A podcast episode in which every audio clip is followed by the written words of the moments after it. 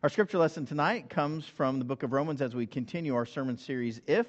And so um, this section is Romans 7 15 uh, through 24. Let's share in God's good word together. What I don't understand about myself is that I decide one way, but then I act another, doing things I absolutely despise. So, if I can't be trusted to figure out what is best for myself and then do it, it becomes obvious that God's command is necessary, but I need something more. For I know the law, but still can't keep it. And if the power of sin within me keeps sabotaging my best intentions, I obviously need help. I realize that I don't have what it takes. I can will it, but I can't do it. This is the word of the Lord. Thanks be to God. Amen. You may be seated. One little if can change anything. One little if can change everything. And as we look at Romans 8, the key scripture for us is if God is for us, then who can be against us? That little two letters, if. If God is for us, then that changes everything, and that can change anything in your life if God is for you. If you have your sermon notes, I invite you to take those out. And as a reminder, uh, last week, what Andy taught us is, is basically this Your greatest regret won't be the things you did, but wish you hadn't. Your greatest regret will be the things you didn't do, but wish you had. Now, in our younger days, of course, we can be foolish and we can do things. and We think, oh, I wish I hadn't done that. But as we get older, certainly by the end of our lives, as we look back, um, we're still going to do foolish things. We're going to mess up, and we just sort of begin to accept that about ourselves. But we can look back and go, oh, that opportunity, I missed it. That moment when I could have said, I love you, or I forgive you, or to be reconciled with someone before you don't see them again, those are the kind of moments that we wish we had a do over. We wish that we could go back. These times of regret where we had opportunities and we just let them pass. And so that was really the, the setup um, as we start to move through Romans chapter 8. But as is true in the Bible, um, and it can throw us off a little bit, the chapters and verses aren't always really clear about where things start and end. In, in the scripture that we're looking at tonight, uh, it really, if you wanted to look at this more at home, it starts at chapter 7, verse 1, and it goes all the way through chapter 8 to verse 11. Now, we're not going to cover all of those tonight. We're going to just kind of telescope into it. Uh, but just know if you really wanted to look at Paul's one long thought, one long argument, what he's really saying starts at 7 1 and it goes all the way through to 8 11 as one complete thought. And so, what Paul says in chapter 7 is that our problem, our condition, is something that we all know about. We don't need to spend a lot of time here. And that is that sin is evil power that enters into our life and brings the true self into slavery to its rule. And so we, we read together there are things that we want to do, we simply can't pull them off by our own willpower. There are other things that we don't want to do, and we wind up doing them. And this is just the way it is. And for many of us, it's the same sort of thing over and over and over again. The same thing that we struggled with when we were 12 or 14 or 16. Um, if, if, if something doesn't change in our life, we're struggling with those same sorts of things in 26 or 36 or 46 or 86. And so, and what we find is that our struggle often remains fairly constant. And we just don't have the willpower or ability to take care of it on our own. We need something more. It simply is the case. Paul is saying this is the way life is without the power of God in your life. And, and one of the things that the church has struggled with is, is we would love to say, well, you know, we're in and you're out. But that's not the way sin works. Uh, the church has struggled for years about this idea of dualism, where the good people do this and the bad people do that. But we know, and we open every service here, that that's not the case. What we open the service with each and every time is good evening, what? Saints, and then good evening, sinners, because we are both all the time. Redeemed by God's grace, yes, but still in need of a Savior, always in need of God's saving grace. And so sin then distorts our best intentions and twists good to self interest. So even when you're trying to do something good, if you're not careful about it, you'll have a photographer following you along, or you'll take a selfie and go, Look at the good I did, click. And it's about self promotion and pride and look at me when you were trying to do something good in the first place. And, and any of you all who have followed politics at all know what this looks like right? That sometimes the politicians are more in the way at the food kitchen, taking the photographers and all that, than actually doing any help at the food kitchen. Does it make sense? And so, even when you're trying to do something good, that can get twisted to self interest and distorted. So, there's not this really nice and clean, clear cut. This is what good people do, and that's what bad people do.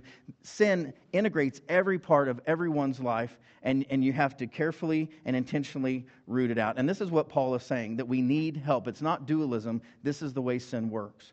And so in Romans 7 14 forward, he says this For we know that the law is spiritual, but I am of the flesh, sold into slavery under sin. Nothing I can do about that. I do not understand my own actions, he writes. For I do not do what I want, but I do the very thing I hate. Anybody live there? Ever go on vacation with your family? We're going to be great. It's going to be fun. We're going to be super nice to each other. We've been in the car 12 hours. Quit touching her. I mean, it, it's just, you know, it's just out of control. The, the very things that you have in your mind about how this is going to go and how it's going to be so great, and then it just isn't. You've promised yourself maybe a hundred times you're, you're not going to lose it over this tiny issue. Uh, or, you know, the toilet paper goes this way or that way. It's no big deal. But, you know, whatever it is for you, there's certain things that happen in all of us. And Paul says that's what life is like. And you're not going to get over that just by hoping it so or willing it so or buckling down. That's not the way it works. And so Dallas Willard, uh, in my training under him in 2009, he said this. He said, Mark, and to the class, trying is dying. Will you say that with me? Trying is dying. What we need to understand in the Christian life is that willpower is not enough. We're, we do not believe that we're super people who just happen to be stronger than everybody else, that we just simply have more moral courage. That's not what we believe at all. What we believe is that we need a Savior, and His name is Jesus. That's what we believe. That we need His power, we need His love, we need His character living in us so that we have power to live differently. So Paul goes on, he says, So now if I do uh, if I do what I do not want, I agree that the law is good. Now, this is important. Friends, the law is good. And the church has struggled with this. There's a, a group of folks um, in, in, in the early Christian faith, and they're still around today, that basically said that the Old Testament was bad, that God was bad, and the new Jesus, spirit people, were great. All right? The Marcionites, that's what they said. And, and, and friends, that's not at all right. The, Paul is trying to correct that right here. He says, no, the law is good, friends. So the law is what? It's good. Right. Now you remember that the law was given to the people of God after they had been enslaved under Egypt for 400 years. They needed law. They needed the boundaries. They needed to know where the ditches were. They needed to know where the fence lines were so they could live together, so they could live well. The law was to bring life and health and peace, the very things that Jesus ultimately brought to the world. And so you might think of it like this if the law was personified and, and the law saw Jesus on the cross conquer death, go to the tomb, and be resurrected, the law would be like, yes, finally, it's happening. It's coming to earth in ways that I could never bring it. This is what I intended, but I just didn't have the power to do it. You see how, see how that works? The law is good, but without Christ's power, no one can live it out. So Paul writes, In fact, it is no longer I that do it, but sin who dwells within me. For I know that nothing good dwells within me, that is, in my flesh, in my own power. I can will what is right, but I can't do it. For I do not do the good I want, but the evil I do not want is what I do. Now, if I do what I do not want, it's no longer I that do it, but sin that dwells within me. And so, again, do we get this right? The law is what? Say with me good, but the law is not enough. Is it good if you're a little overweight to lose weight? Yes. Are you probably going to just do it just because you want to? No. Probably not. Any of y'all started a diet and, and you gained two pounds immediately? You know, because you're thinking about food all the time. And that's, that's the way that works out. The law is not enough. Willpower is not enough. We need something more. And what Paul is writing, particularly in chapter 7, verses 14 to 24, is that this is a natural human life apart from God. That's just what it looks like. This is natural human life apart from God. All right, will you say this with me? This is natural human life apart from God. And we need to understand this that if you are struggling, uh, with pick it, this addiction or, or that addiction or that issue, that relationship, this way of life, and you're not inviting God into that, just get used to it. It's not going to change. Uh, Carmen used to uh, sing a song that said something like, uh, If you're miserable, get used to it, because without Jesus, you done blew it. That's how he would say it. Right? We have to have power greater than ourselves. That's why Jesus is a savior, friends. If you don't need saving from something, you don't need Jesus. Right? If you were absolutely perfect and your life was great and you didn't have any struggle, then why do you need a Savior? You wouldn't. So our faith is about needing a Savior and, and saying so. And so Paul finishes the argument like this in chapter 7. So I find it to be a law to the case. He's doing a play on words here. That when I want to do what is good, evil lies close at hand, for I delight in the law of God in my inmost self. I do, but I see in my members, in my flesh, in my body, another law at war with the law of my mind, making me captive to the law of sin that dwells in my body, in my members. Wretched man that I am, who will rescue me from this body of death? He's trying to do better, trying to do better, trying to do better. Maybe this is you, and you just can't. Who's going to save me? And, and so, again, he is laying out for us that this is the miserable sinner way of life. And it's not going to get better without God. It's, it's not. And, and, and the church has really struggled with this to talk about sin uh, as, as if, well, we just want everybody kind of to get along. But, but it's really cruel to try to tell someone that their life's going to turn around without Jesus because it's only the power over sin, only the power over death, only the power of the Spirit of the living God, the resurrected God, that's going to change your life. Nothing short of that. Not for long, not for more than a day or two. You know, you can, you can gut it out for a little bit, but not for life. So he, he has shown very clearly something that we all know. And then he writes this in 25. He, he turns the point and he says, Thanks be to God through Jesus Christ our Lord. He's giving thanks in all this because there is hope. Who's going to rescue us? Jesus is going to rescue us. So then, with my mind, I'm a slave to the law of God, but with my flesh, I'm a slave to the law of sin. That's the case. Now, what's really important is when I was younger and I read flesh, I thought like sexiness, right? Like fleshiness. That's not what Paul means at all. And, and so we, we need to kind of pull it out of, out of that the way many of us in the West would read it. And we need to understand that in the Greek, flesh simply means natural abilities. In our natural abilities, and our own strength, and our own want to, and, our smarts, uh, and our people skills, and our emotional quotient, and our intelligence quotient, all of that is our natural abilities. Right? And, and there are people here in, in this very room that have a lot of natural abilities. And that can get you so far. But if you get to be my age, you'll know that it only gets you so far.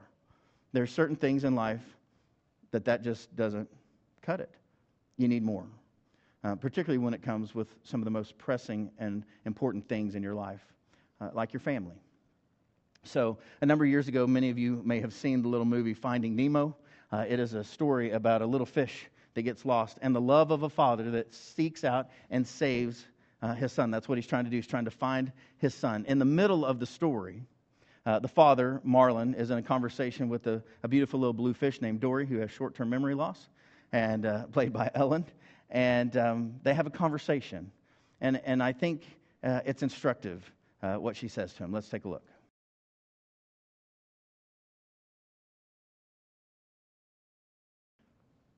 Now, that's where we get in trouble with this passage. As we read it and we say, yeah, but. Yeah, but th- this happened. This still happened. I, I know Jesus, and this bad stuff still happens. And, and Dory's right. You, you can't live your life so that nothing ever happens to you because then nothing ever happens to you. Right? I mean, life is going to happen. But we're not alone, friends.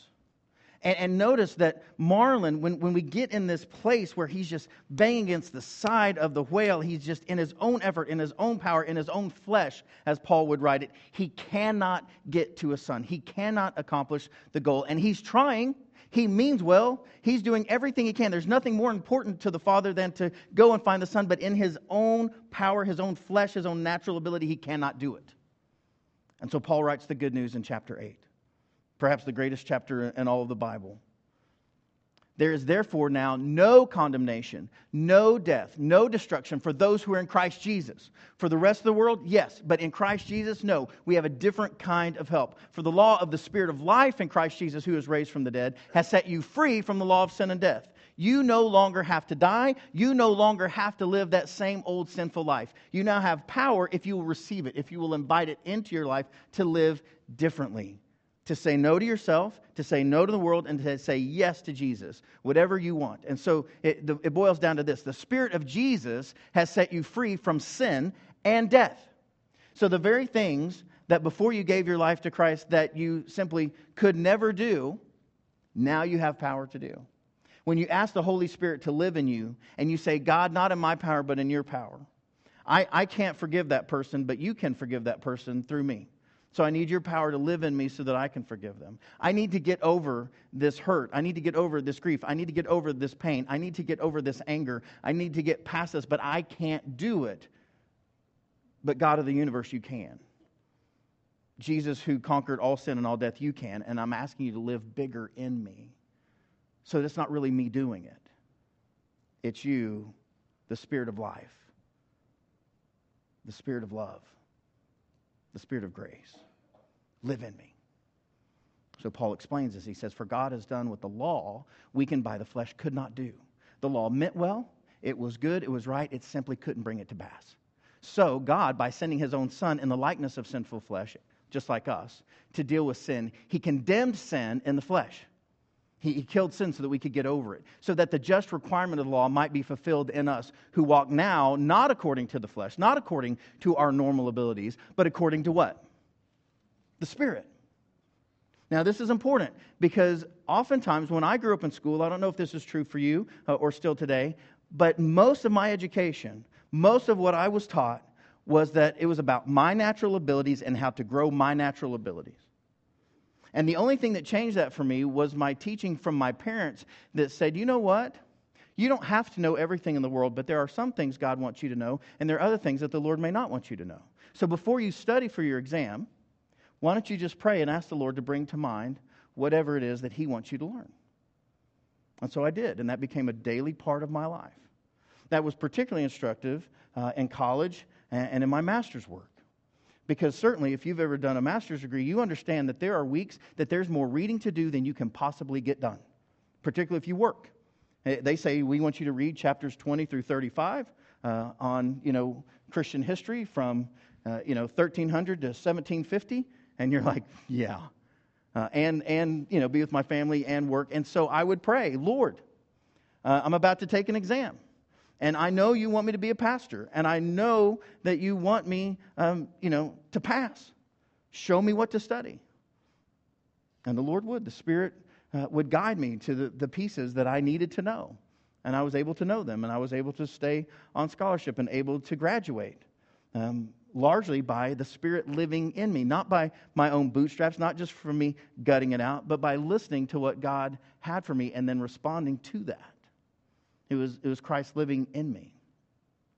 For those who live according to the flesh, to our own natural abilities, they set their minds on their own natural abilities, the things of the flesh. But those who live according to the Spirit set their minds on the things of the Spirit. So to set the mind on the flesh is what? Death. But to set the mind on the Spirit is life and what? Peace. Right? So this is how it works. So if you want everything to be about you, it can be, but that's going to lead to death because you're going to die. If you want everything to be about Jesus and the Spirit, you can do that too, and that's going to bring you life forever and peace. That, that's what they yield.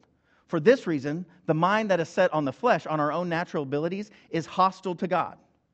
Now, this is what we need to understand. If you think that it's all about you and your own natural abilities, then you don't need God.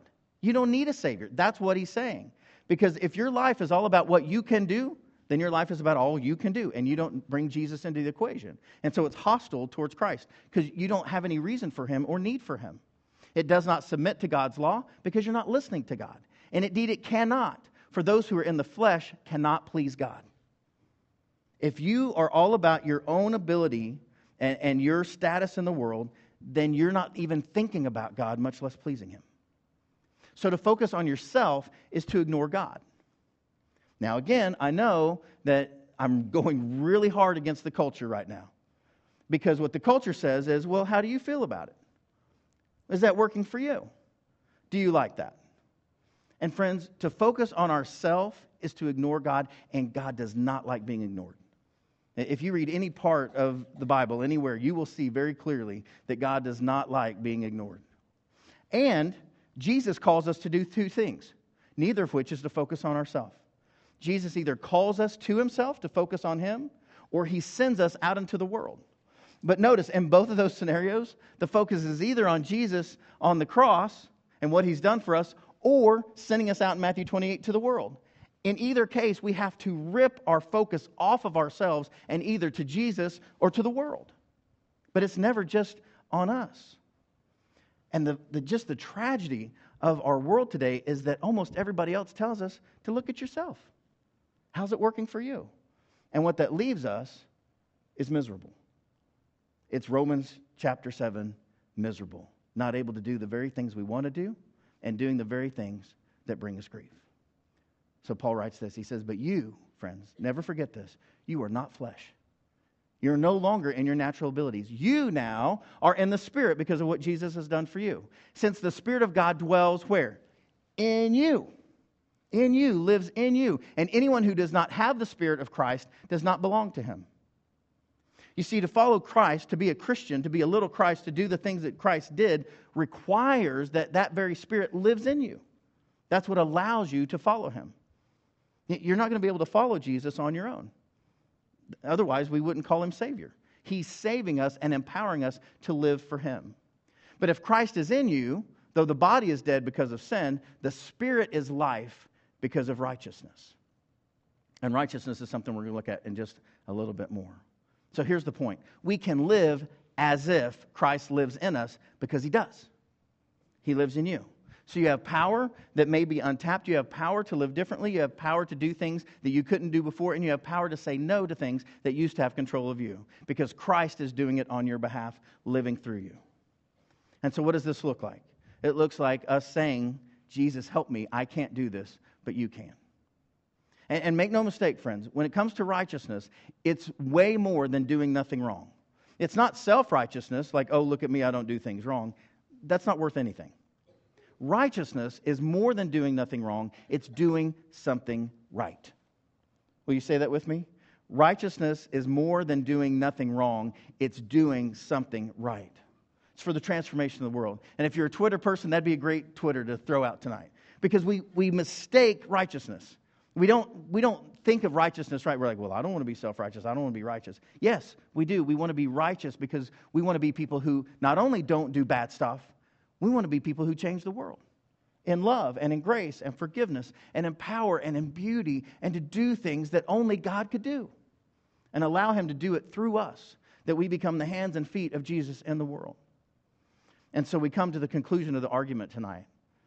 In verse 11, he says, If, that's your key word, if the Spirit of Him who raised Jesus from the dead dwells in you, that's a huge if.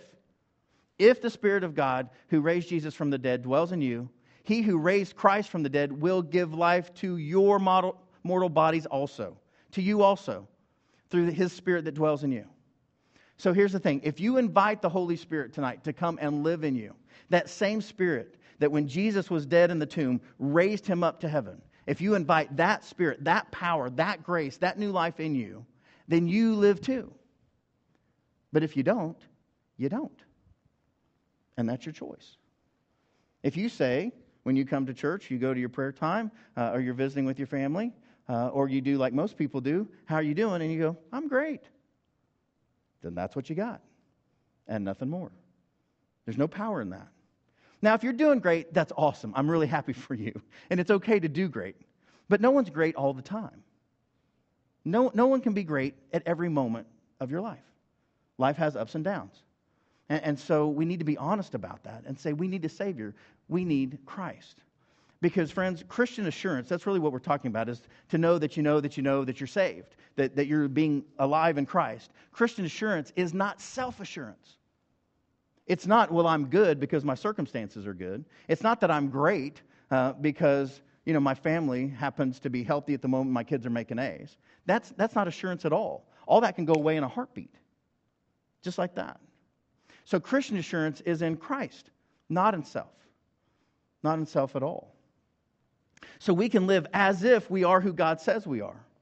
Well, who does God say that we are? We, God says we're his children, that we're heirs of the kingdom, that we're more than conquerors, that we are the light of the world.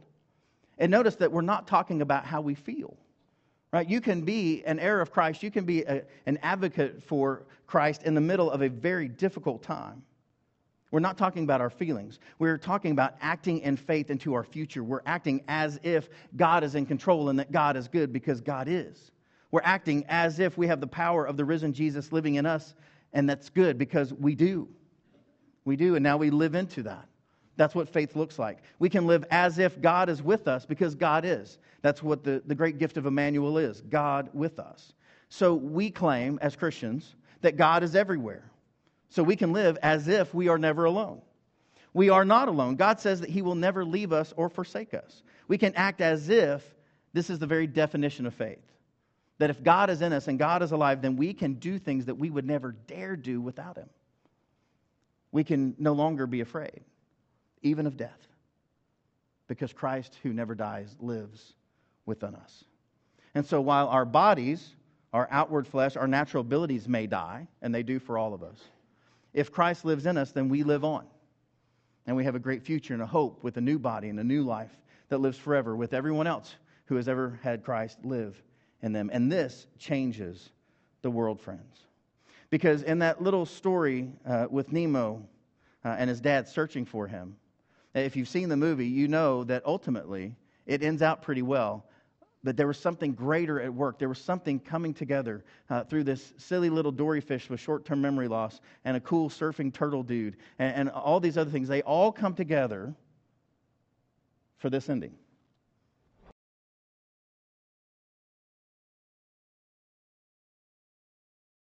That's kind of nice, isn't it?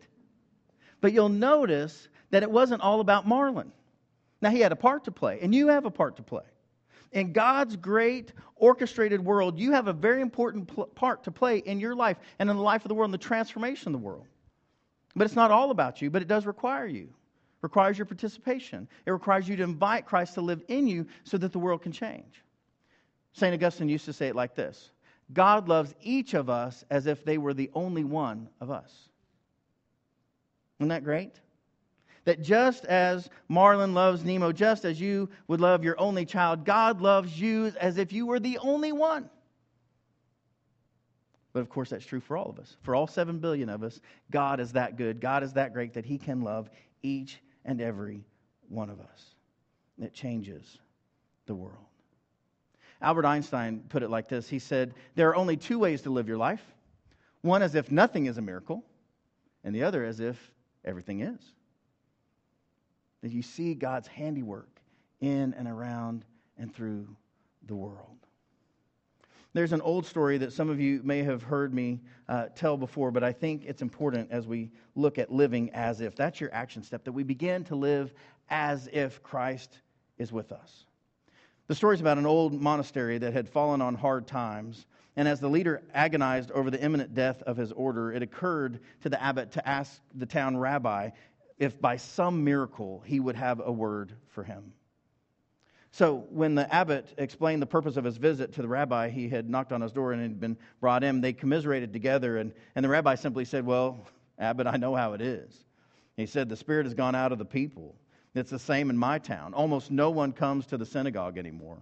So the old abbot and the old rabbi, they wept together. They commiserated together. And then they read parts of the Torah and they quietly spoke of the deep things of faith. And the time came when the abbot had to leave and they embraced each other. Uh, and these words were said It has been a wonderful thing that we should meet after all these years, the abbot said, but I have still failed my purpose here. Is there nothing you can tell me, no piece of advice that you can give me that would help save my dying order? And the rabbi simply responded, No, I'm sorry.